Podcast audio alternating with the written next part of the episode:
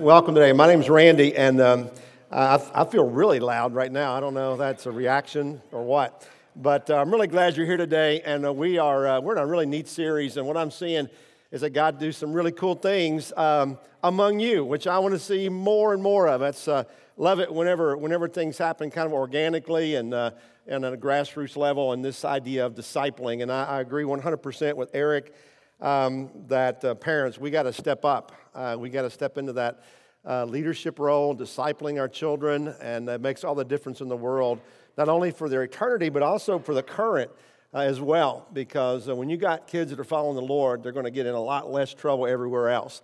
Uh, so let me encourage you on that. Well, guys, um, we're in our third sermon on this series about like Jesus. And and I was thinking in this series, you know, uh, uh, as uh, um, Jake said earlier, we try to have a social media presence, and it's amazing how social media affects most of our lives today and the habits that we've developed, things that we don't even think about.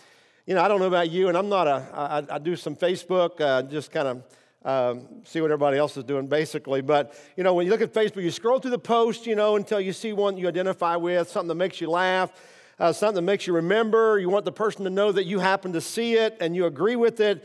Some way to show that you acknowledge that. What do you do? Uh, you click on the little thumbs up, right? The little like sign there, you click on that. And uh, we do that uh, uh, all the time and to, to show our affirmation. Well, I was wondering, where did that come from?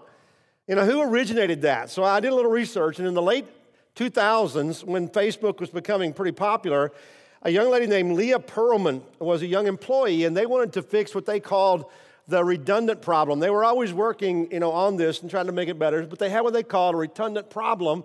And here's what caused that is when someone would write maybe, hey, we're getting married, and all the comments that would come down would be uh, the only way you could respond was to comment by saying, hey, congratulations. So you got a whole line of congratulations, congratulations, congratulations. And, and they thought that was kind of aesthetically kind of ugly. Uh, uh, plus, every time somebody did say something meaningful beyond that, it was kind of hard to find through, you know, a hundred different uh, comments of congratulations. And so they decided, you know, we need a button, something that people can just hit the button to acknowledge that. And so they tried the bomb. You know, you heard that's the bomb, the bomb, when that didn't go over. Uh, and there were probably some old hippies that said, hey, let's put groovy on there. That would be great uh, or maybe cool or something like that. But finally, they settled on a button they called like with the thumbs up. So now that's kind of how that uh, originated. So you click that button to like that. But you know, I was thinking that's a pretty non committal way to respond to something, isn't it? I mean, we can go, we can like a lot of things. You, you, just, you surely, uh, you can like something and be indifferent and, and do nothing about it. And so, in this series that we're in now called Like Jesus, we're talking about doing something more than just giving lip service to Jesus. We're talking about taking the next step on our spiritual journey. We're talking about becoming a disciple. We want to use that language, I think, uh, who in turn makes other disciples as well through parenting, through inviting our friends who are not believers, through investing in young believers that, that are around us, but, but taking the next step and discovering that as we help people grow, we grow more ourselves. In fact, that is the step that many of us need to take because a lot of us are still looking to be fed and it's time that we ought to be feeding others. And when we feed others, we automatically are going to grow in our own walk. And what that means is that we need to get to know Jesus better. We need to fall in love with Jesus. We need to d- disciple or develop a relationship with Him and be like Jesus. We want to we want to like Jesus. We want to be like Jesus. We want to friend Jesus, follow Jesus, and share Jesus. And so I want to encourage you to become a fan, change your profile, make him your number one favorite, put Jesus on your Pinterest board, have him in all your selfies, comment daily on what he means to you, tweet him for the whole world to know, make him your most descriptive GIF, hashtag him for all your friends to make sure he's no meme. He is always live streaming, he's always trending. That's about all the social media stuff I got, you know? All right, it's all I can come up with, all right? So, to make that happen in our lives, we're going to take a, a few weeks here to look at how Jesus made disciples. And I don't know if you ever noticed, and I have to acknowledge, even though I've studied the Bible quite a while, I have never really noticed that the process and the progress of Jesus' ministry with his disciples was actually a model for us to use in discipling others. I don't know if you ever thought about that before, but you look at what Jesus did with his disciples, and it is a great way for us to uh, relate to him and to make a pattern of our own discipling. It really makes sense, doesn't it? And last week we said we began, or two weeks ago, we began by saying that Jesus was relational. That you can't disciple people from a distance, you can't parent from a distance, you can't have a relationship from a distance if you're really to make an impact on people's lives. That it has to be up close. Jesus selected a few people and then he totally invested himself in them for a few years. And, and really, he made sure that they knew him as a person and he knew them. He was relational. We also saw last week that Jesus was very intentional, that Jesus was intentional and focused and disciplined to only do the things that would accomplish his mission and glorify his Father. He didn't get waste time doing things that, that were on the edge. He just did the things that centered people on, on the Father.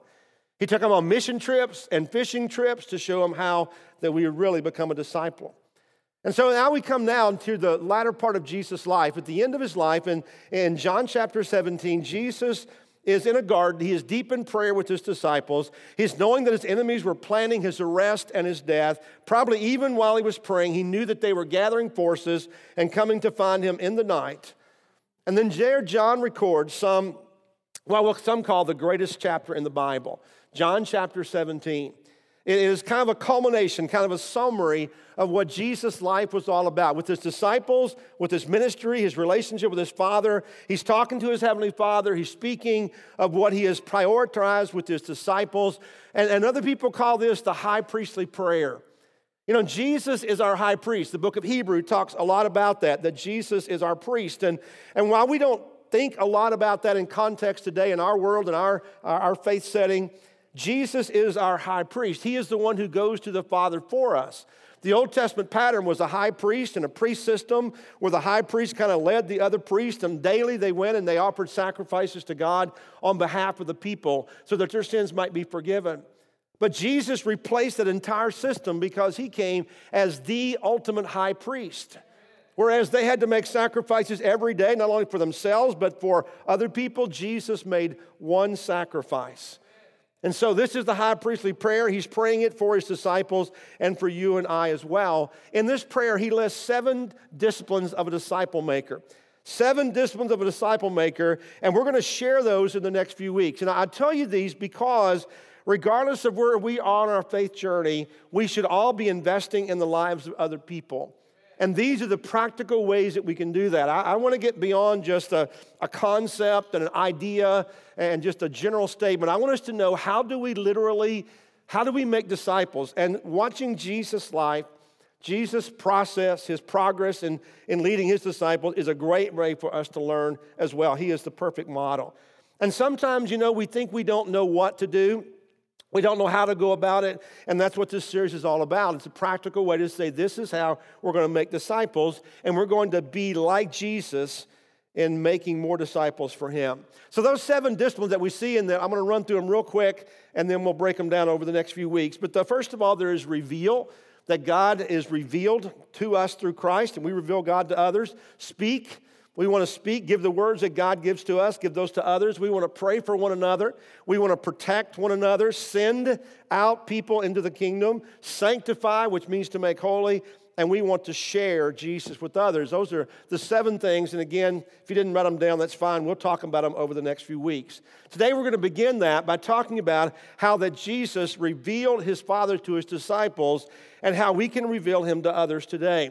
In John chapter 17, like I mentioned a few moments ago, it says this After Jesus had said these things, he looked toward heaven and he prayed, Father, the hour has come. Glorify your Son, that your Son may glorify you. For you granted him authority over all people, that he might give eternal life to those, to all those you have given him. Now, this is eternal life, that they may know you, the only true God, and Jesus Christ, whom you have sent. I have brought you glory on the earth by finishing the work you gave me to do. And now, Father, glorify me in your presence with the glory I had with you before the world began. Now, in this scripture, Jesus is talking about finishing the work that God had given him to do. So, what has he done? He hasn't died yet, so obviously he has not finished his redemptive work that would only be concluded after he had died upon the cross, which was coming in the next couple of days. Now, if you remember last week, we talked about two things that God uh, assigns for us. First of all, is the will of God. We said the will of God is redemption or salvation for us and for others. And then there's also the work of God. And the work of God is that we go and make disciples. So when Jesus said, The Father, I have finished the work you have sent me to do, what he's talking about is making disciples. And at this point, it, it was all completed. The disciples were ready to go. They didn't know it, they didn't realize it. The Holy Spirit hadn't totally come upon them at this point, but He had made them and brought them to the place where He knew He could release them and they would take the kingdom to the next level. And Jesus said, Through this work that I've been doing, I have glorified the Father. So if Jesus brought glory to his Father by, making disciples, then guys, we do the same thing when we make disciples. If we want to bring glory to God, it's going to all be about reproducing our faith, multiplying our efforts and our energy, whether that be in a family, as parents, whether it be among friends, uh, uh, within the church setting, wherever it is, that we focus on investing and making disciples. And then Jesus immediately goes into a prayer for his disciples. This is pretty well known. I have revealed you to those whom you gave me out of the world, Jesus said. They were yours, you gave them to me, and they have obeyed your word. And now they know that everything you have given me comes from you. So Jesus said, These men were gifts that you gave to me. They belong to you, but you gave them to me, and I've invested in them. I want you to think about that a little bit. Because I don't know about you, but as a parent, I am convinced that my kids were gifts that God gave to me. He gave me these four incredible kids and I had a responsibility and the pleasure of raising them up and, and discipling them to become mature Christians and adults. And if you have kids, they're a gift from God. Value them in that way. But I want you to go beyond that and think that I believe God puts people in our lives who are gifts to us, people that we have influence with, people that we have opportunity to impact and make a difference. Look at people as gifts, not as burdens not as a responsibility that you, know, you laid up the duty, that look at them as gift from God. And when you look at them in that way, you begin to think, okay, if that's a gift from God, how do I use this well? And Jesus said, You gave me these men as a gift, and I revealed you to them. And the word that Jesus used here is the word that means to openly manifest, to present, or to appear. That I want you to see who, G, who God is. I want you to reveal, uh, be, God to be revealed to you. And that's what Jesus did when you think about it. You know, God has made us with a, with a human heart that longs inner, inwardly to know God. And God chose to reveal himself to us. He doesn't want to be hidden. He, he doesn't desire for us to be confused about who he is. He wants to, to know who God is. And so he's done that in several ways. One way he's done that is in the world and through the world. In, in Romans chapter 1, it says, God has revealed his existence, his divine power, and his divine nature through the world he's created. I mean, you walk out this morning and you see the beauty of creation. There is no way in the world you can say, oh, this is just an accident. There's just a bang, you know, millions of years ago, and all this happened. There, that's insane. It's ridiculous to think that. You know, honestly, we see the world, the creation that God's made, and we see His beauty, His creativity. We see His, his, his strength, His power. God's revealed Himself through all those things. Another way that God reveals himself is through our conscience, through our inner being inside of us. Romans chapter 2 says he has revealed his moral nature through this conscience that all people have.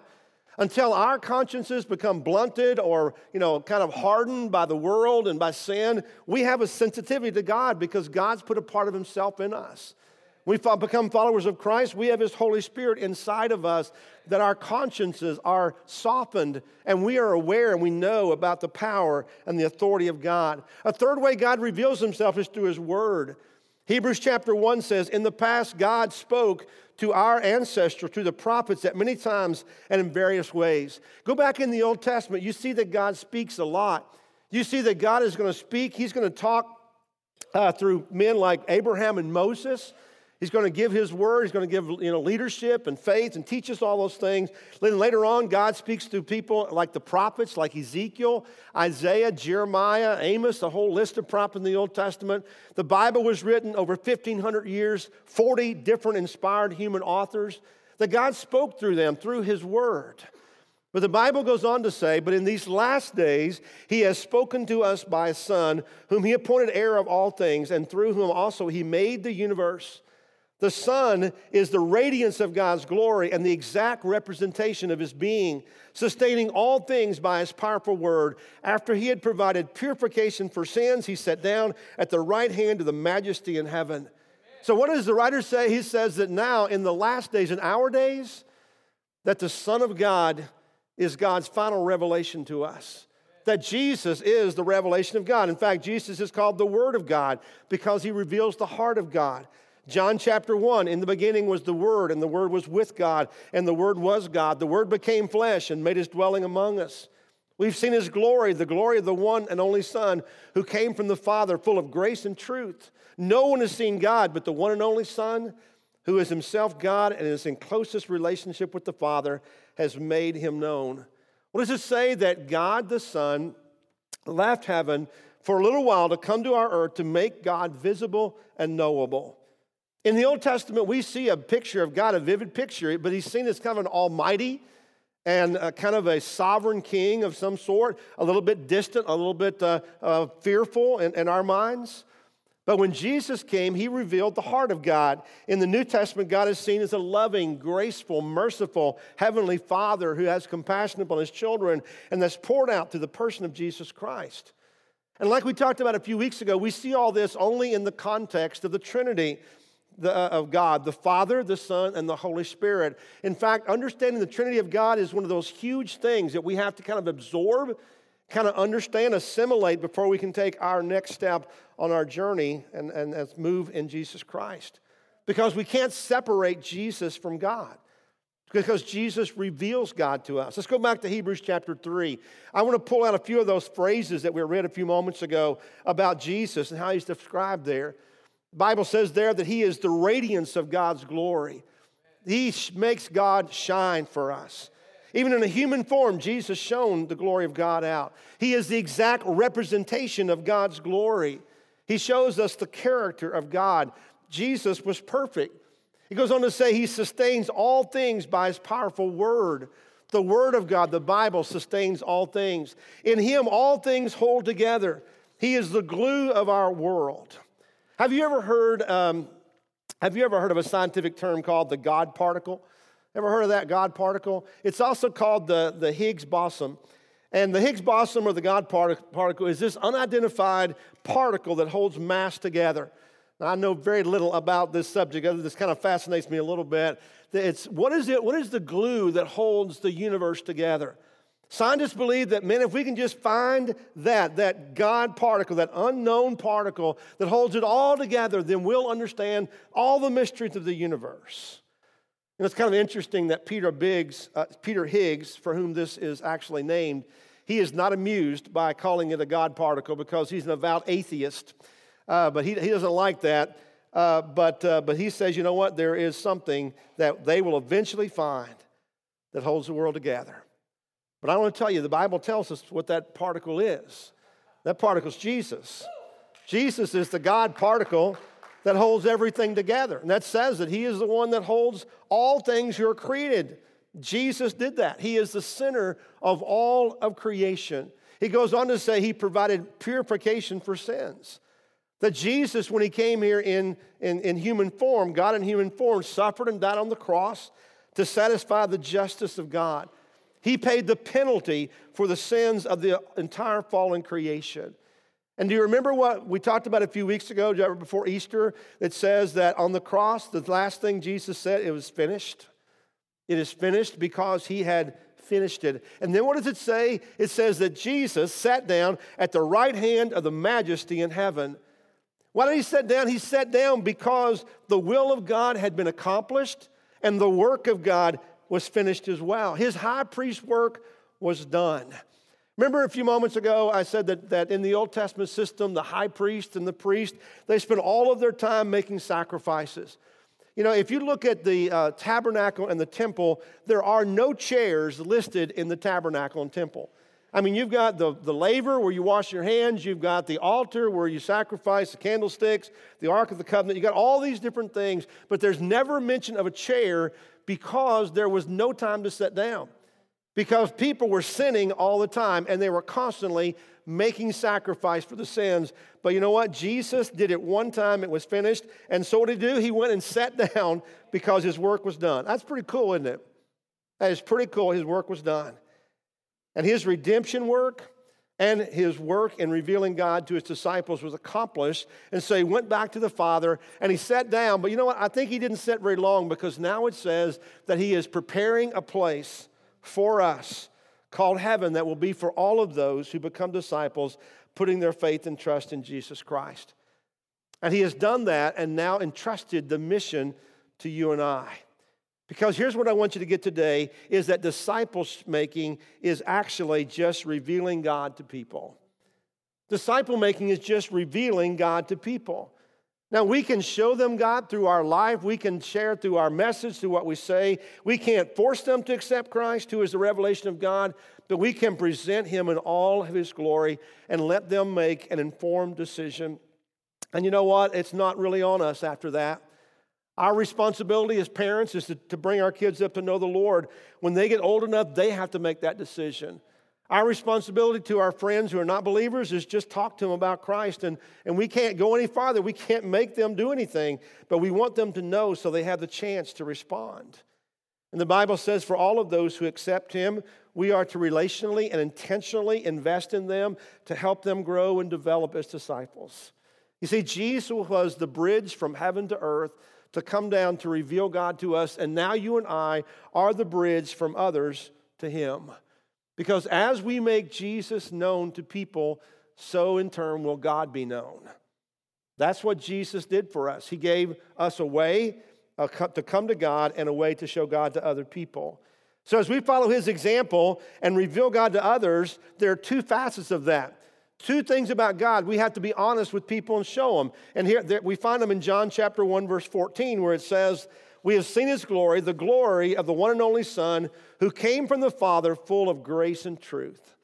Full of grace and truth. There are two things we have to make sure people get about God, and that is the grace of God and the truth of God. And you know what? These two things might seem to be on opposite sides, but they are not enemies. They're not enemies because they reveal the true character of God. And if we're going to reveal God to people, both of them are equally necessary. Both of them must be held in tension, both of them are held in balance, but they both have to be shared equally. And let me tell you why. Because truth without God is how many of us were raised. Truth without grace is how many of us grew up, and that's a wrong presentation. Truth without grace is mean spirited. Truth without grace uh, kind of beats up on people all the time. You beat people up with truth, but you don't ever give them any, any real grace. Truth without grace lacks love. Truth without the gospel repels people away from them. Truth without grace tends to scare the hell out of people, literally. That's what, that's what you're trying to do. That's not what God wants us to do, really. Truth without grace ceases to be the gospel because the gospel is good news. The good, the good news is grace, right? And truth without that ceases to be what the gospel is. But on the other hand, let me just say this that grace without truth is a problem as well. And, and unfortunately, that's how many churches teach today. It's also wrong. Grace without truth lacks honesty with people. You're not being honest when you, when you just show the grace of God without the truth of God. Grace without truth chooses not to confront sin. Just ignore it. Grace without truth is being nice at the expense of being real. Grace without truth waters down the gospel because grace without truth eventually ceases to be the gospel because it ceases to point people toward the way, the truth, and the life. And so, what we have to understand when Jesus came, he showed us the grace of God, but also the truth of God as well. The truth was seen in the Old Testament, the law of God, but when Jesus came, he brought the mercy of God to balance that, and we got to keep those together. And the reality is that most of us tend to tip the scales toward one or the other. Most of us tend to be a truther or a gracer, to be honest. And I would say in my life, I probably tend to be a truther more. Probably tend to do that. And I have to kind of season my, my life with, with grace. Maybe you tend to be a gracer more. You're trying to gloss over the truth. And so you got to balance that. Whatever your natural tendency is, you have to learn to reveal where you need to become more like Jesus. more like Him in grace or in truth, whatever it might be, to find the tension and the balance of that because our discipling has to be full of grace and truth. And our conversations with other people should be full of grace and truth. Because if not, we're not revealing the true character of God to people. And that's dishonest to them. It's not being faithful to what God called us to do. So as you think about investing in people, I want to encourage you to ask Him uh, ask God to help you become more like Jesus by, by balancing the two together, to fully understand who Jesus is, and in so doing, to understand who God is more as well. So this morning, I want to ask you uh, who are you revealing God to? Who are you being God to? Do you realize that you are the only Jesus that some people will ever know? That they'll never know. They'll never have a relationship with a person the, in the, unique setting that you may be in where they see Jesus clearly, the true Jesus, full of grace and truth. And so that's a big responsibility. It may be in your workplace, the, the toughest place. It might be, you know, with your spouse who may not be a believer. It could be with your children that you're trying to, to raise up in the right way. It could be uh, with a neighbor or, or just someone that you casually run into. You understand that you are the only Jesus some people will ever see, and you're revealing Jesus to them. What kind of job are you doing? But even beyond that, who should be you be investing and truly revealing Christ to as well? And in so doing, how do you need to be more like Jesus? Because it's not enough to just be like him. We have to be, we, not, not just enough to, to like him, because we all like Jesus. We have to be sold out to him totally surrendered unto Him. And so this morning, that would be my invitation to you that if you have not made a decision to follow Jesus, we would love to have that conversation and help you take the next step on your journey. And if you've been a Christian for a while, even a short while, can I just encourage you to start thinking about who can I pour into? Instead of th- thinking about yourself just being, I need people to teach me and I need people to tell me and invest in me, start investing in somebody else. Don't make your focus as a Christian just what can I learn, but instead, what can I turn around and communicate to others and disciple other people? And that's a big challenge for a lot of us, to be honest. It kind of breaks the mold of what God's called us to do and be, because really we are not only to be disciples, but to make disciples. And I hope that you're doing that. Let's pray together. Father, thank you for this day. God, thank you for your word, how relevant it is today in, in our world. Uh, God, we don't ever want to think that the Bible's outdated or that the Bible is uh, irrelevant to, to what we're living in because, God, you speak clearly to everything that we have. There's nothing new that comes up that surprises you. So, Lord, I pray that, that as we um, get to know you better, as we grow in you, God, as we uh, discovered who Jesus is and get a clearer picture in our life, that, Lord, we'll be challenged to turn that around and begin to share that with others. That we'll never be uh, guilty of just accumulating knowledge in our, in our mind that we, that we do nothing with. But instead, Lord, it would impact our lives and impact the lives of other people. God, thank you so much for revealing yourself to us through Jesus. Lord, may we know him so well that it's our passion of our heart to, to show him to others. We live our life doing so. Help us to be disciples who make disciples. We love you, Lord. We worship you. We ask all these things in Christ's name. Amen.